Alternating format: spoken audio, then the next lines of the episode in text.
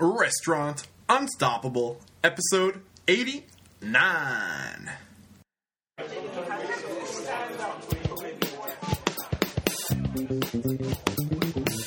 Welcome to RestaurantUnstoppable.com. Listen to successful restaurant professionals as they discuss the tools, tactics, and services they use to better lead, manage, and market their restaurants. Join our community and make your restaurant dreams unstoppable. Here's your host, Eric Cacciatore. Yo, what's going on, all you unstoppable restaurant professionals? It is your host, Eric Cacciatore, and this is the podcast for personal growth in the restaurant industry, and we do it by listening to the stories and taking the advice from some of the industry's most successful restaurant professionals, and we have so much fun doing it. I have a great show for you today. I cannot wait to hit play. Uh, just a reminder that I am constantly always searching, scanning to connect with people that be guests on the show. If you are someone or you know someone who would make a great guest mentor, please help me connect with them. I would love to capture their story and take their advice and share it all with you. And uh, don't be afraid to connect with me on Facebook, LinkedIn, Twitter, Google Plus, I am everywhere, and I'm just dying to hear what advice you have for me to make this show better. What topics can I cover? What books can I read? Anything, everything. I want to know. And it starts with you just letting me know. so, anyway, uh, that's all I have. Enjoy today's show. It is a good one.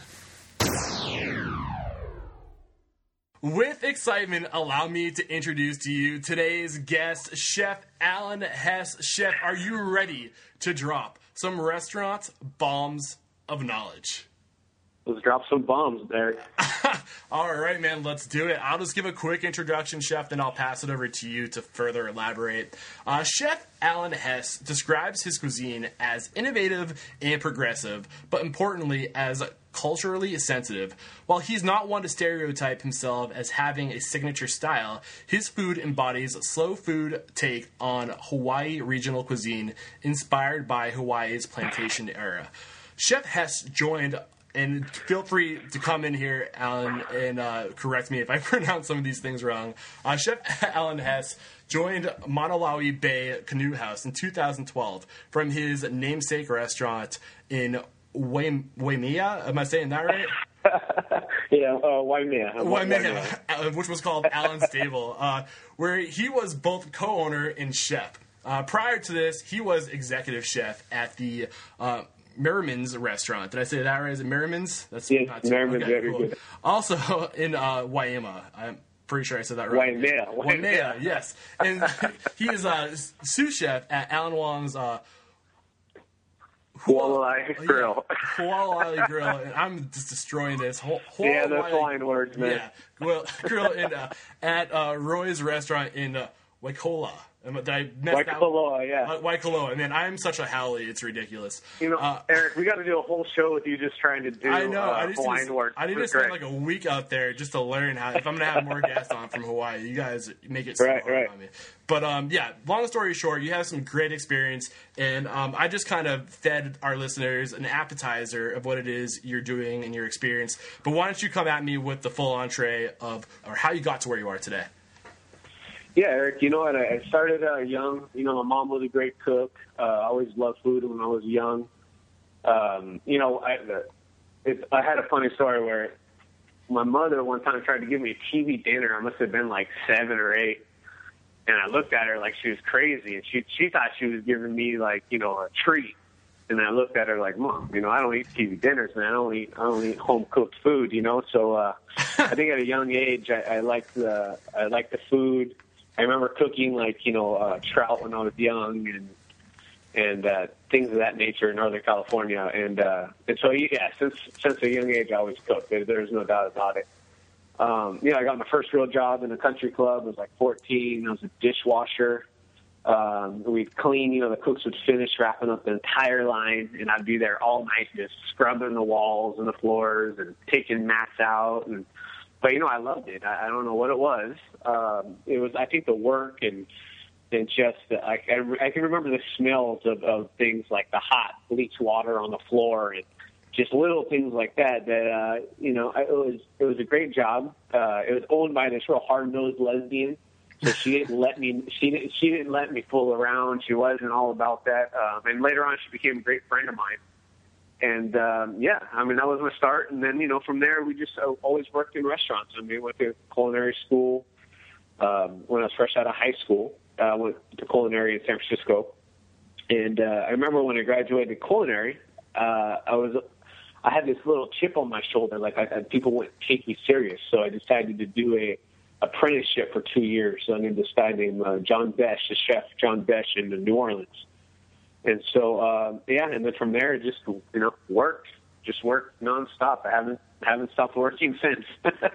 Chef Allen, I love how you point that out. You know, one of the things I've learned, and it usually comes up with advice on how to, uh, you know, get the funding for your restaurant. Some of my guests just tell me, you know, don't worry about the funding, just worry about working your butt off. Uh, find those mentors, work underneath them, and if you have any talent and you have the work ethic, you know, they'll invest in you and they'll, or at least they'll help you get to that next level through connecting you with people in their network. So, you know, live intentionally and, you know, do everything on purpose. Don't just take the job that will hire you. Uh, search after the people that resonate with you and the people that you want to learn from and take it as a learning experience and, uh, you know, just prove yourself to them and they'll help you get to that next step. You know, a lot of your mentors, I think, uh, they tell you stuff that you need to hear, not what you want to hear. Yeah. So I think, you know, when you're at a younger age, the, the sooner you realize that they're telling you what you need to know to be successful, and uh, the, the easier it is to to absorb knowledge and to take criticism. You know what I mean? Mm-hmm, for sure. So let's fast forward a little bit into some of the more recent achievements you've had, the places you've worked, the businesses you've started. Talk to us a little bit about that. Well, you know, uh, so I was working with Alan Wong as a sous chef. Uh, he's a great chef, uh, great businessman, great mentor. You know, did a lot of traveling with him. We went to Japan. We went all over um, the United States. We did a lot of fun stuff. Um, and then uh, after that, we went up to a, a Merriman's restaurant, which is a kind of the uh, main restaurant in the Big Island for Hawaiian regional cuisine. And uh, was up there as their chef for about four years. Um, you know, real farm to table base. You know, and and I, I got to say one thing about farm to table. You know, is um, you know, I, you know, a lot of people give praise for the farm and table, but you know, it, it, that's how it should really be. Mm-hmm. You know, you, you shouldn't get praise. What you should be is you should be uh, shunned, or it should be brought to light when you're not. Mm-hmm. Because you know, what, if you're a restaurant, you're not. If you're a small restaurant, not a chain, wh- why wouldn't you be farm to table? Mm-hmm. Exactly. You know what I mean? And, and so uh, I, I remember a past show you said you don't think it's a trend, you think it, it's the way it's going to be going, and I totally agree with you. You know, I, I, especially in Hawaii, we're on the island, so if you're not farm to table, what are you? I mean, we're stuck in the middle of the Pacific Ocean, right? Exactly. Yeah. You know, um, that's exactly why I have people like you on the show. I will only interview uh, restaurant professionals who are working in the indie restaurant uh, sector who are passionate about uh, not just putting food out as cheaply as possible, but to serve good, real food the real old fashioned right. and to keep those uh, cultures and those traditions going and to not get too disconnected of you know from what hospitality is all about. So right, um, right, exactly. Um, you know, right after we did Merriman's, uh, we opened up a little restaurant in town. And I'm sure we're going to go into it later about Yeah, yeah. Uh, you know about it, but you know. Um, uh, I think when you have your own place, I think you really understand the importance of having a restaurant, the importance of staying open because you're providing jobs for a lot of people. Um, you're, you're supporting the community as a whole, the money staying within the community that you opened your business. And um, yeah, so unfortunately it didn't work out. You know, we had uh, some differences with investors, but having that restaurant put me in a position to really get um, a hand-picked job. So it worked out really well. Absolutely great. So, all right, you shared with us your story. Thank you so much. We have a big picture of what you're all about. Uh, before I ask my first question, I want you to share with us um, a success quote or motivational mantra uh, because this is a motivational, inspirational podcast, and we want to get that ball rolling. So, what do you have for us? I got a couple of them I kind of live by, or uh, you know, they, they, you know, kind of things change day by day as as a chef, you know. So um, you know, one of the best ones that I was given to by uh, Chef Alan Wong was he, he came up to me and said, "Hey, how do you win a race?" And I'm like, "I don't, I don't, I don't know, train, practice." And he just said, "No, you just stay ahead of the pack." and as simple as that sounds, you know, but it's true. You know, uh, that's the truth. You know, so the training, the the reading, all that stuff. Uh, yeah, that's a given. You know what I mean? Uh, so if you want to run that race, you have to do those things. They're not even worth mentioning because that's what it takes to stay ahead of everybody. You know, so I always like that one. Uh, on a management level, I always like uh, fish rots from the head. You know, when when you um, you know uh, disgruntled employees maybe, or just you know um, everybody's not jiving together. There's no real harmony. You know, mm-hmm. um, I always thought it, it, you you start from the top down. You know what I mean? Yeah, man, I love it. Uh, yeah, um, a good one I always liked was change equals growth equals stress. So in order for you to grow or change or stress, uh, they all come together. The three work together. Is there is no dodging one of them. So you know what I mean? Absolutely, so I totally understand. Yeah. Yeah. So if you're trying to move up in this world, or you know, this is not just be the chef; it could be anything and you want to change this or you want to grow in your in your business or within your organization, you know, you're going to stress out. But in, in turn for that growth, you're going to get some change, and then you're going to stress. And, and so I always thought that was um, they just all go hand in hand. There's no questioning that. yeah, know? and what you're saying, that last quote about change equaling growth equaling stress, really reminds me of uh, a book I'm reading right now. It's uh, from the folks over at Zingerman's. Uh, I don't know if you're familiar with Zingerman's out of Ann Arbor, but uh, A Lapsed mm-hmm. anarchist approach to building a great business. He talks about the 12 laws uh, of business success, and one of the laws is basically there are no like you're always going to have problems. Uh, you can either right. choose to have good problems or bad problems, and you're giving examples of you know that change equals growth equals stress is an example of a good problem. But you want to you're, right. you're never going to be problem free in this industry accept that from the get go, but you want to strive to have good problems. You want to have right. change so you can grow, and then those that growth is going to create problems, but they're going to be the kind of problems that you can choose to work on and continue to grow. So, I mean, exactly. all of these, yeah, man, all these quotes that you're laying down are just awesome, and I love, you know, the the stay ahead of the pack. Uh, you know that's so important and that's why i'm here. Uh, i started this podcast as a student and i've learned that the people like yourself who are super successful they're all students and they think of themselves as students first and they never give up being a student because you have to constantly be learning to stay ahead of the pack. So man uh, yeah. the interview is just getting started and you are just providing some awesome value. I'm pumped up uh, cool. so let me ask you, Chef, what would you say your it factor is? What are the attributes that you have that you think contribute mostly to your success? You know, I think uh, you know, there's. I think every chef or you know, um, everybody's got something like you're saying the it factor. You know, I think mine's a pretty basic. Um, I think hard work.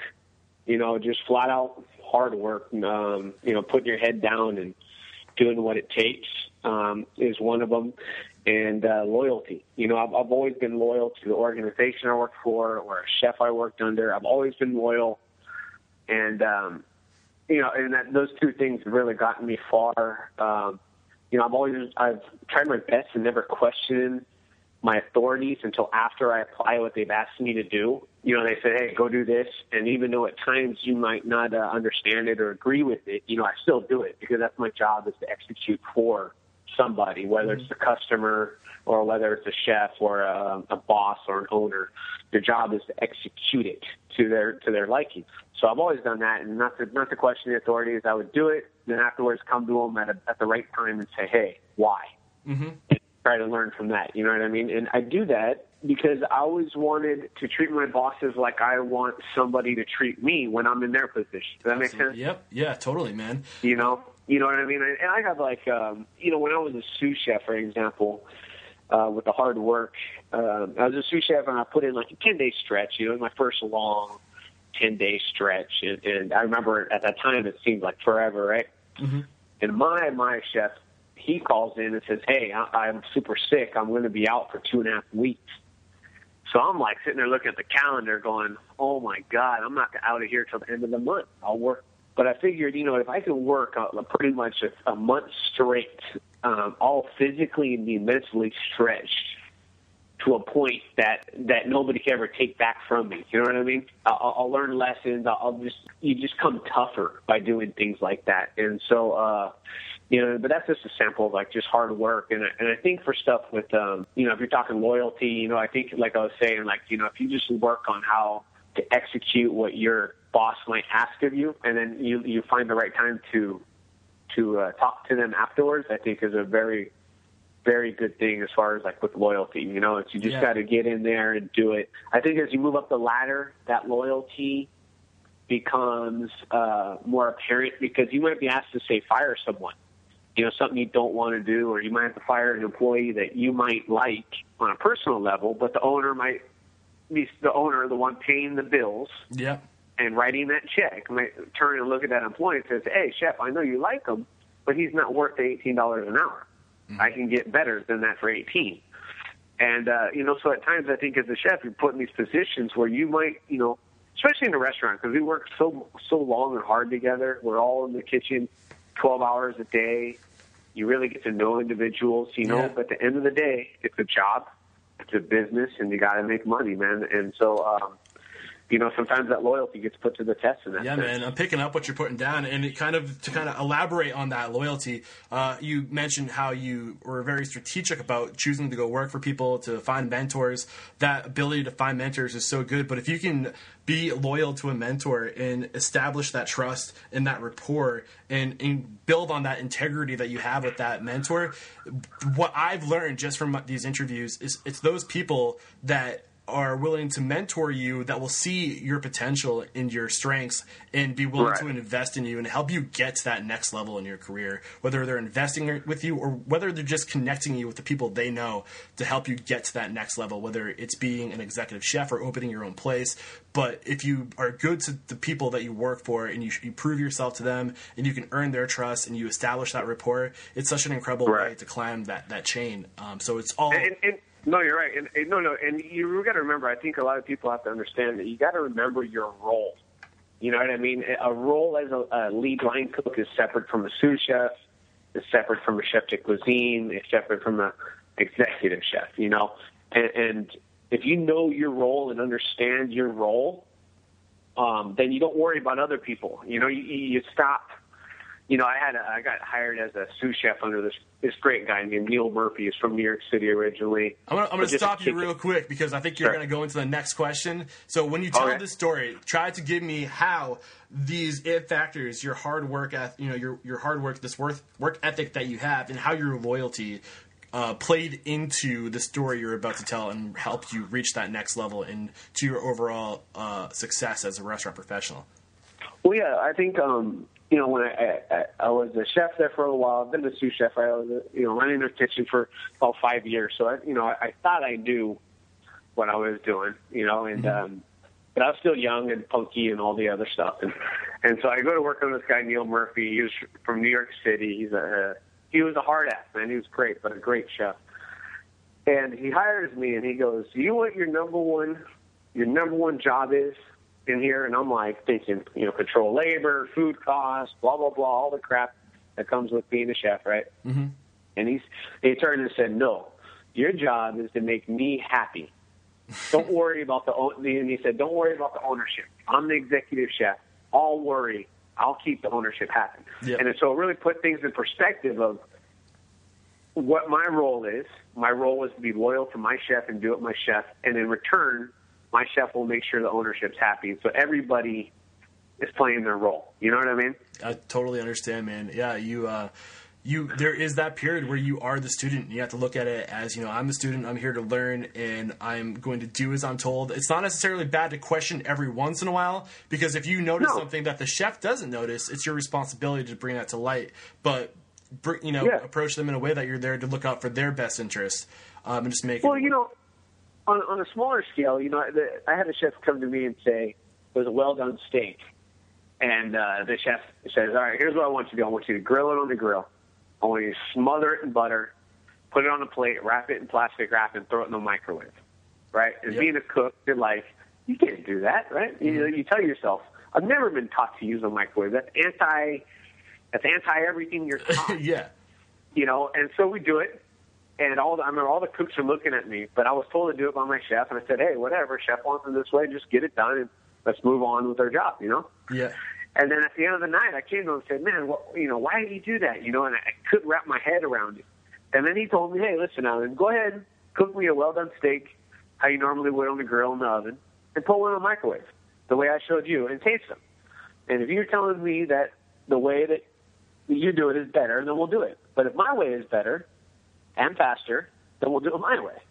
And sure enough, his way tasted good. So, you, you know what I mean? A lot of times you go and question afterwards, but a lot of times there's a reasoning behind it. You know what I mean? I hear and, you. and you say, okay.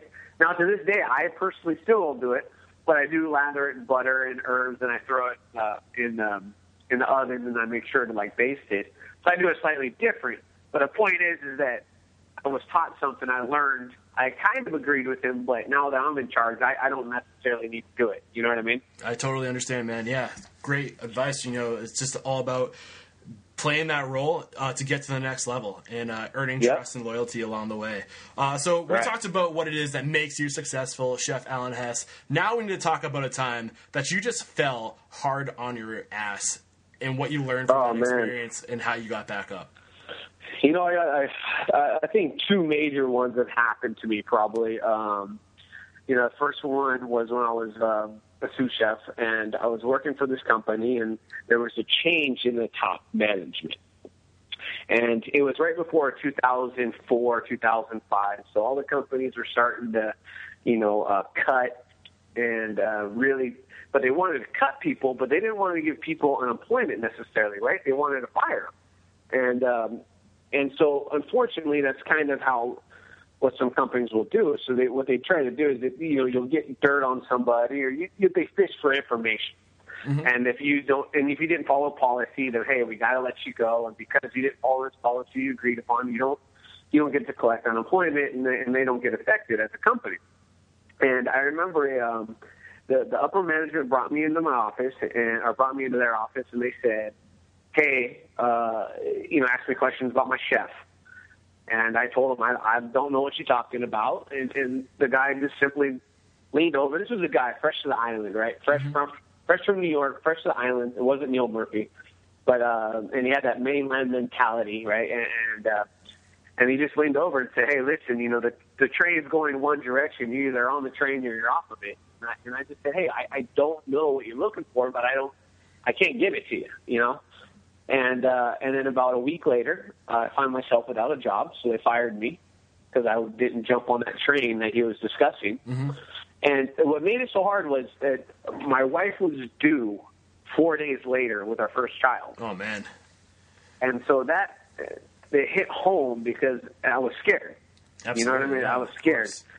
and, and uh, you know, and it put a lot of things in perspective. It put in one, you know, uh, which companies do they really care for you?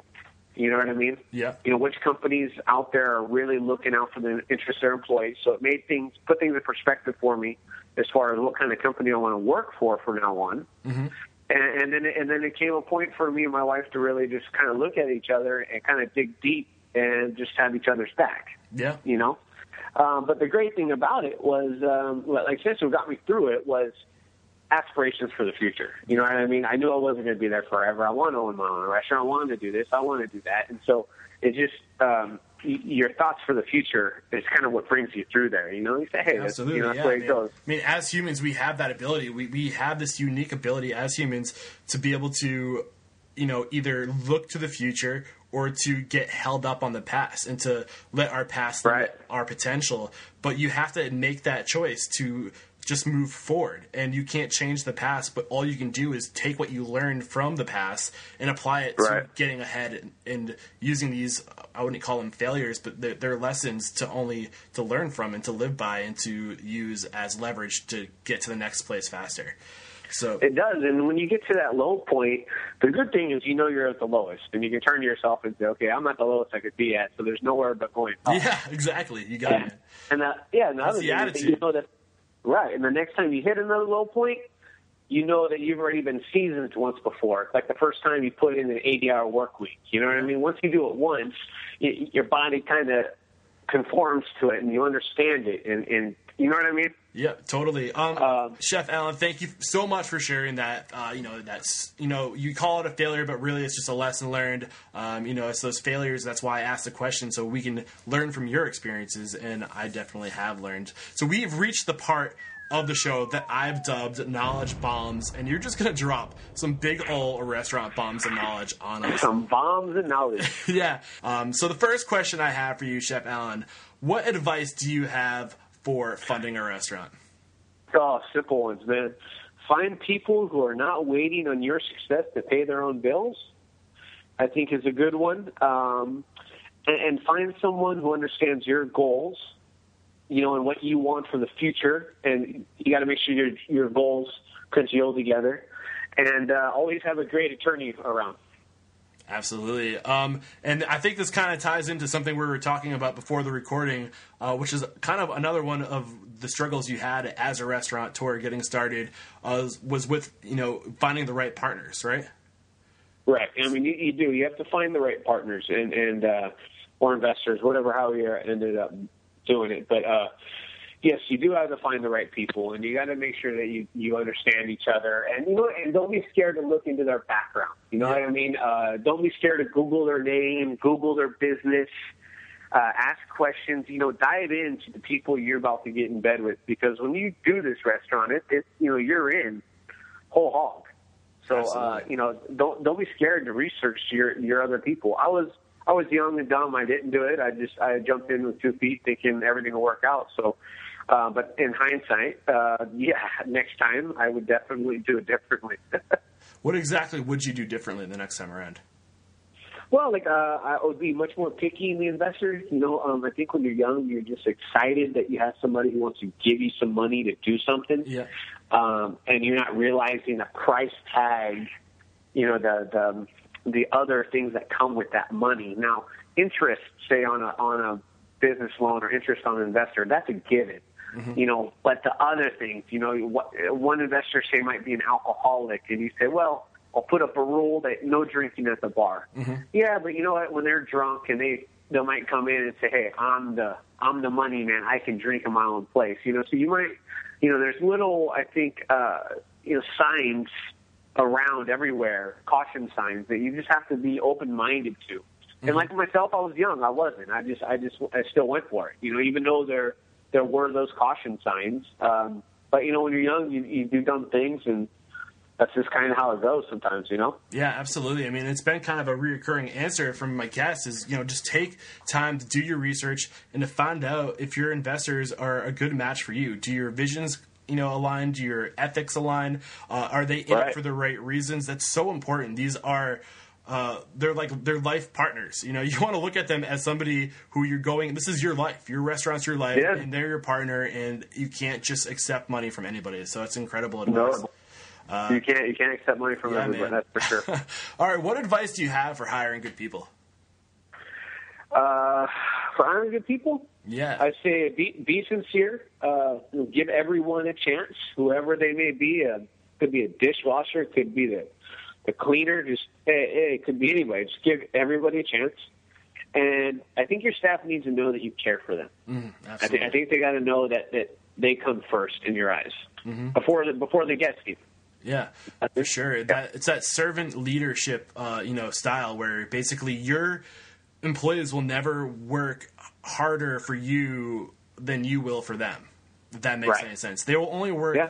As hard for you as you are willing to work for them. So if you want good work, you have to work for them and you know uh, take care of them and just you know just be good to them. So absolutely. Um, so Right. what advice do you have for you know keeping these good people once you do find them?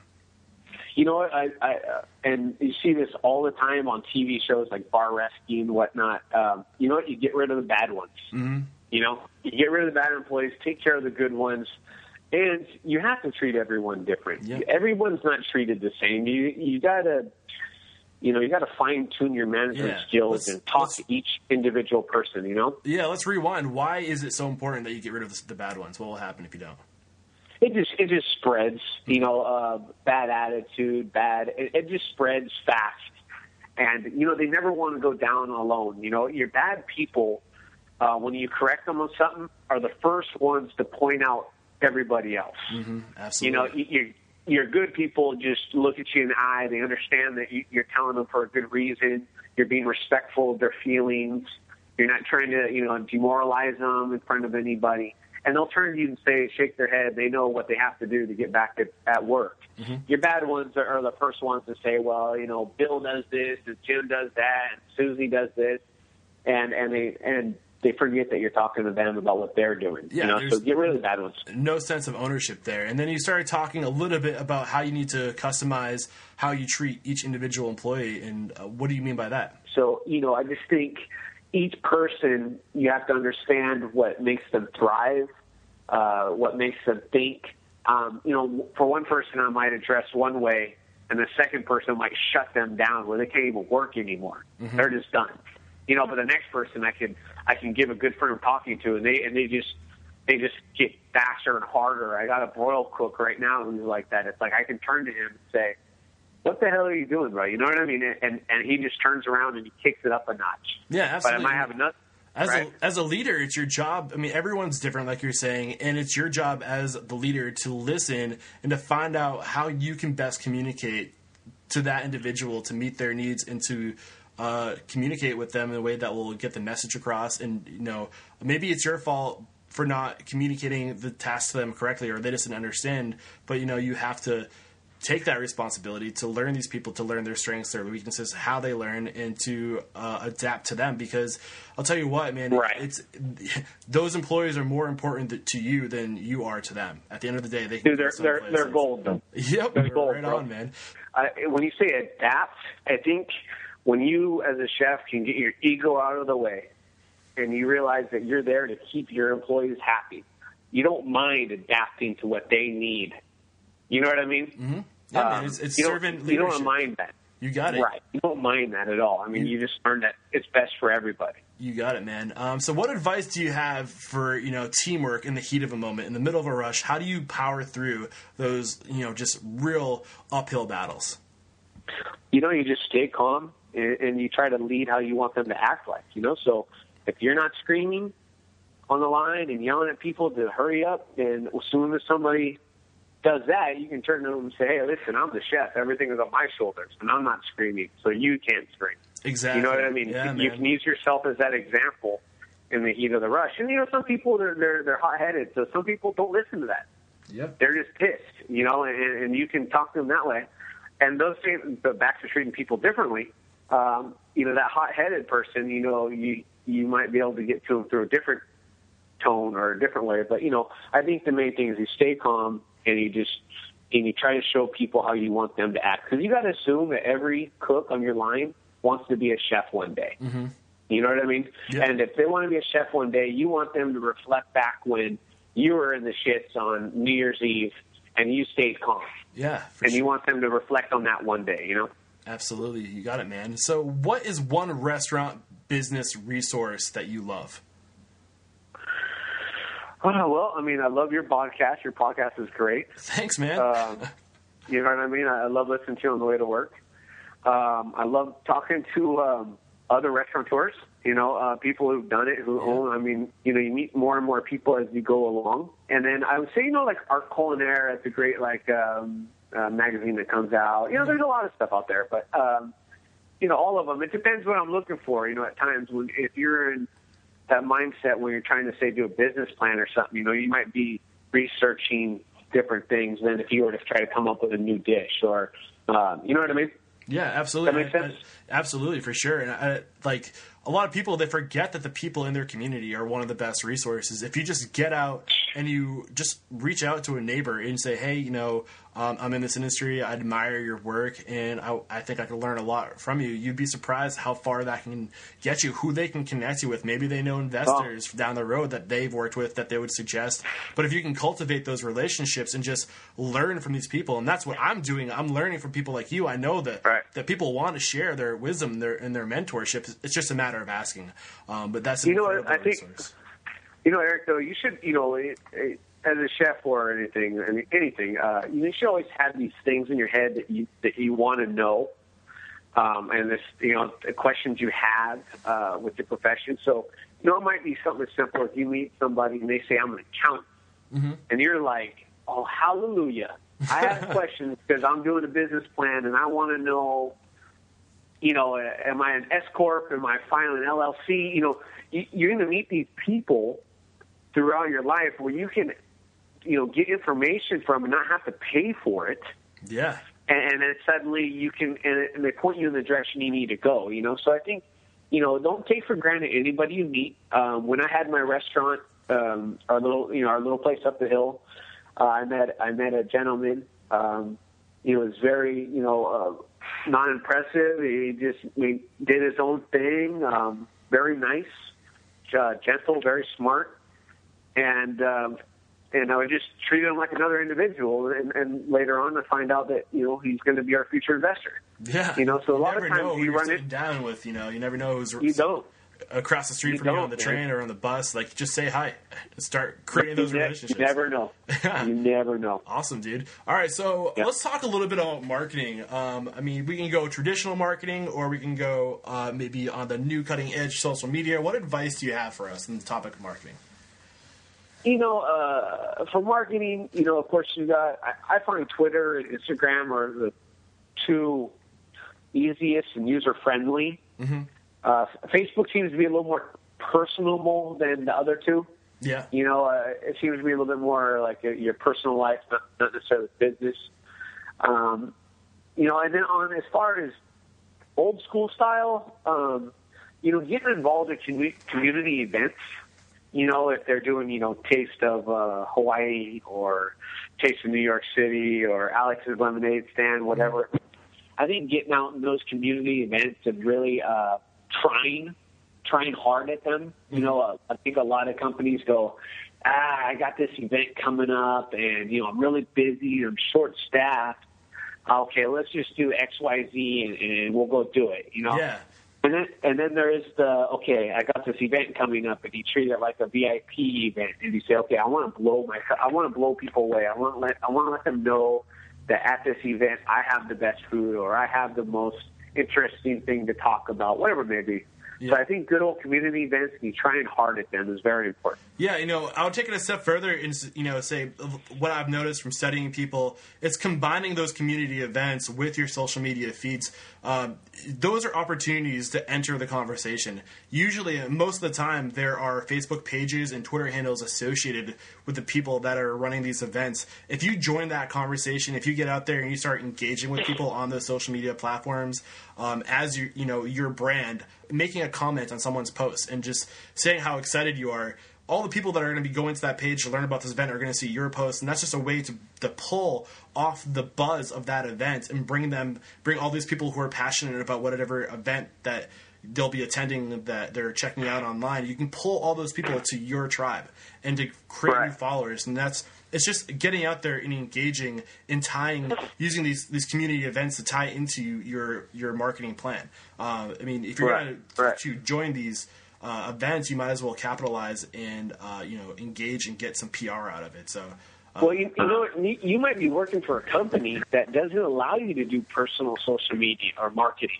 Yeah. They might not allow you to have a, or they might ask to um, see all your feeds and your Instagram and Twitter stuff. So, if you work for a company like that, which a lot of companies are like that, you know, if you're the chef or a manager, they, they don't want you just posting any kind of stuff on the on the internet. So, the community stuff really allows you to connect with people unadulterated. You know, un, un, uh, you know what I mean, without it being scrutinized. You Absolutely. know, allows people to meet you who you are. yeah, just get out there and make those connections. I get it, man. Yeah. Um, all right, so you know, technology is changing every day. There's new products and services that are coming into Mm-hmm. the market. We kind of talked about this earlier. You got to stay ahead of the pack.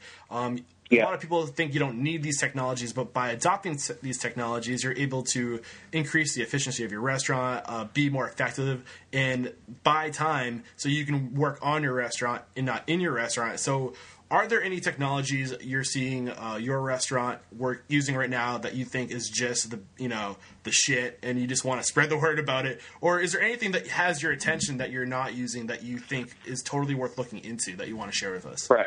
Well, I think uh, for one, you know, good good POS systems or like an open table. Yeah. I think those are those are really important for you to really nail down your customer. Um, uh, a good service, I got to say that I think a lot of people should think about using would probably be Swipely. Um, you know, essentially, Swipely is a merchant service. That's how they get their business. So they they want your merchant service that you're already paying somebody to do, anyways. Mm-hmm. Um, so, but what Swipely does is allow you to do your merchant service, and then they give you all the information about the person who spent money in your restaurant. Absolutely. So if you're already, yeah, and if you're already paying 2.8 percent, three percent on your merchant service, why wouldn't you pay that same amount and receive all the information? And that's a great, yeah, it's a great example of staying ahead of the pack. It's just you you don't know these things exist unless you're willing to do the research and, and to make the best investments. And that's why I asked that Right. question. Um, tell us a little bit more about the service and the benefits of it. Um, of, of Swipely? Yeah, Well, I think with Swipely is you just you, you know who spends the most money. You, you know who comes in the more most often. Uh, you know, all those people are important to know, and and it's important for you to break that down to your staff so they understand um, that you know these are the people who are keeping us afloat.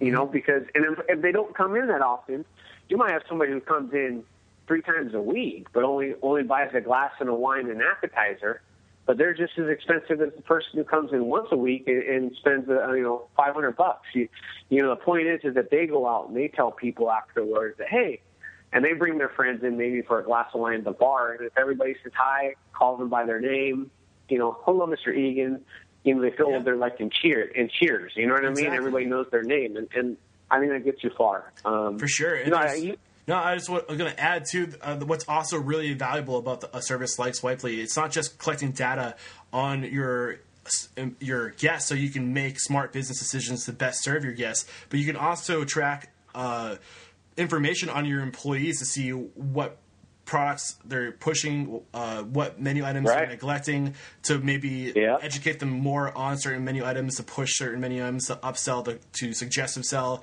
uh, who's struggling with, you know, turning tables. I mean, it just gives you so Yeah. much information where you can quantify these things and make smart business decisions because of it. So thank you for sharing that. It's a great service. for sure. Um, Um, you know, we use Google Docs, but Oh, you know, yeah, I have yeah.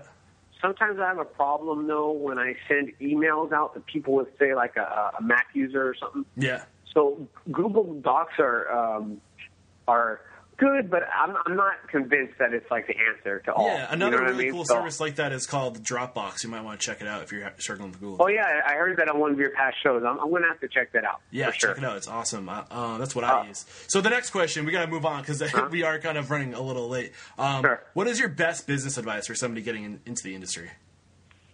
Best business, uh, you know, enjoy the lifestyle, man. You know, if you're going to be a chef, you got to enjoy farmers markets. You got to drink good, you know, try good wines when you have the chance. Uh, chance, try new cocktails. Uh, you know, try to understand why things are expensive. Like you might not like foie gras, but you have to understand its its place in the uh, uh, in the food world. You know what I mean? Um, you know, learn about you know the good cognacs and why they're good. Um, you know, cook out every chance you have. I don't understand it when I hear cooks and chefs saying, "I hate cooking when I'm home."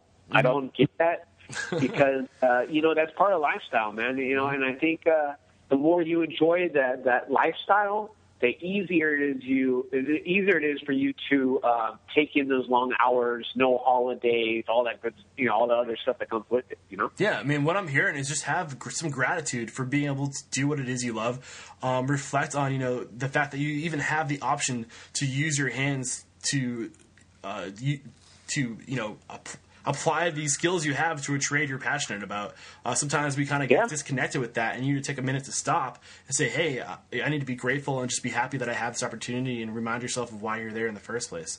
Um, Right, so- and, and you know what? And you got to remember, I think the profession chooses you. Ow, You know what I mean? I, you know, I don't think you can force yourself into this profession. Yeah, Uh, you know. I love it. I say it all the time. Though you don't choose this industry or this industry. Yeah, you don't choose the restaurant industry. It chooses you for sure. You get Right. whether you like it or not, man. if you're meant for this industry, it, the industry will find you. Uh, so Right. so right on. Right. Um, so what's one question I could have asked you, Chef, that you think would have added more value to this interview? You know what, bro? You, you have you have great questions in here. Um, you know, the only thing I can ever really think of is um, is, and I was curious on this on some of the people you brought in, like say on the PR and marketing side. If, uh, if you ever asked them like what their what their schedule is like, their weekly schedule, you know. So like say I'm looking for a PR marketing person and I hear your podcast from this lady from Seattle and she tells me her schedule, okay, I work from home, I go to the restaurant once a week to update XYZ and I work from home four days a week. Then when I go to PR marketing person, I have an idea of what to expect because being a chef, I'm going, hey, if I'm hiring you and I'm paying you, you're in this restaurant day in, day out. Mm-hmm. But in all reality, the profession that we're uh, trying to learn about, it doesn't require them to be there, especially with social media and all this new stuff coming out. So, what, yeah, what, what advice do you have, Chef Alan, on how to kind of get that schedule going and to create a routine to kind of uh, keep you moving in the right direction? Um, for for myself or yeah. for like uh, somebody else? For you? Uh, well, I, I, well, I just think that you know, I think you got to plan out your week. Mm-hmm. You know, like for a chef, I think uh, you know everything's mise en place for a chef. Yeah. So you know, um, you know, if like say if you ask me my schedule for a week and I tell you, hey, I have kids and a wife, so I'm up at seven, and I take the kids to school. I come home, I read a cookbook for an hour, I drink a pot of coffee, take notes, and I'm at work by eleven, right? Mm-hmm. So as you know, another person out there, and then I get home say at ten o'clock at night well, another young and up and coming chef or another chef who's doing it might hear me talk about it and go, okay, sweet. I, I guess I'm going the right direction. You know, because yeah. here I was thinking I'm not putting in, in enough hours or I need to put in more or I'm not, or you know what I mean? So, and I'm just saying this because I was looking for a PR marketing person and, and when I did contact one, they said, well, hey, I do everything from home. And I was like, well, is that right? You know, if I didn't know. You know what I mean? To no, me, I hear I'm you. a chef. You worked in the restaurant. There is no questioning that. So, yeah, uh, you know, uh, something like that would be good, but no big deal. I mean, you do a great job. I'm, I mean, happy you asked that question. Right? For sure, I'm happy you asked that question because uh, you know that's a good point you're putting up. Uh, routine and scheduling is so important. There are a lot of tools that exist today that are free that can help you organize your life. And you know, just using a, a Google Calendar, for example, or using your, right. your calendar and your, your smartphone. Uh, so maybe I'll dedicate an episode where we dive into some of the services that exist that can help you organize and plan your day out. So great great question. Thank you so much. And even uh, you know, good old note taking. You know, good old fashioned note taking. You know exactly. what I mean? When there's two. You know? Yeah, for sure. I use Evernote. If you guys haven't heard of Evernote, yeah, I, I, got Evernote. It's great. Yeah, it ties into all of your calendars. You can set up events, reminders. It's great. But uh, we will dive more into that topic. So this is where we wrap it up. You need to tell me one restaurant professional you admire and you think would make a great addition to the show. And this is why you contacted me. You said I need to get in touch with some Hawaiian chefs and restaurant professionals. And I said, all right, man, I'm coming after you first. So uh, who's the uh, next guy I should go after? I think uh, Alan Wong out in Oahu for King Street Restaurant. Uh, Chef Alan Wong, he's one of the founding fathers of Hawaiian regional cuisine. Smart guy, great mentor, uh, you know, highly educated. Um, so I would definitely just go for Alan Wong. Alan Wong, look out, brother. I'm coming after you. Is there any other Hawaiian restaurant folks you need to connect me with that you just are so hungry to say, Eric, man, you need to come out here and interview some of us? Who else is there?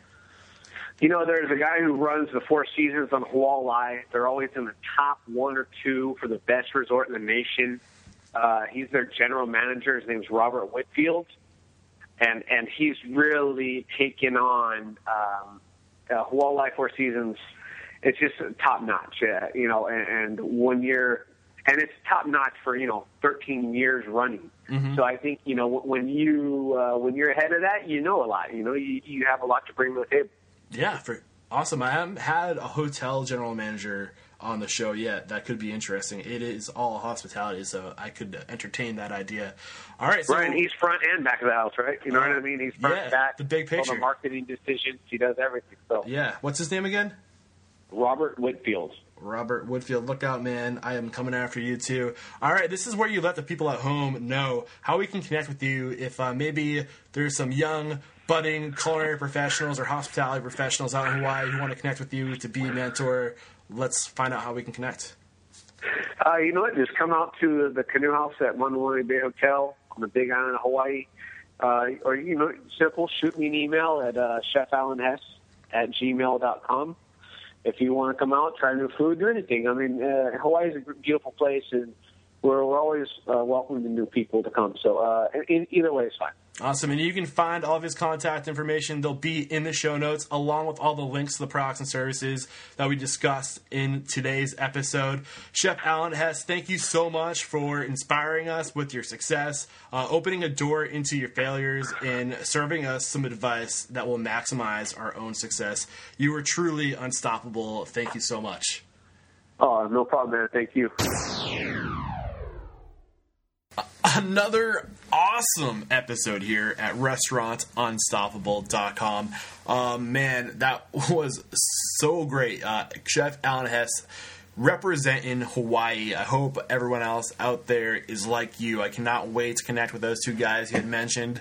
Um, sorry, the show did go a little longer than usual, and I was thinking to myself, I got to edit some of this out and try to shorten it for you guys. But then I thought to myself, you know, while I'm editing, and I'm like, oh, you know, man, all of this stuff is just so good. I can't decide what to keep and what to lose. So uh, I just, uh, yeah, but I kept it all. So there you go. Sorry, it was a little long, but I think you will agree that uh, he was a great guest and he had some amazing advice for us. Uh, and I didn't want to rob you of that. So hope you don't mind going a little late today. Uh, if you want to check out anything we talked about in today's show, head over to www.restaurantunstoppable.com slash 89 and you'll find the links to all the services uh, we talked about to his restaurant, uh, how to connect with him. Everything is right there. Um, and don't forget, if you guys like these shows, connect with me. Uh, let me know who you want to hear from. I'll go after them. Uh, give me five star reviews in iTunes and Stitcher Radio. That really, really, really helps me get noticed. And uh, if I can get noticed, then I can get better guests for you guys. So uh, share this content, spread the word, help a brother out. Until next time, peace out.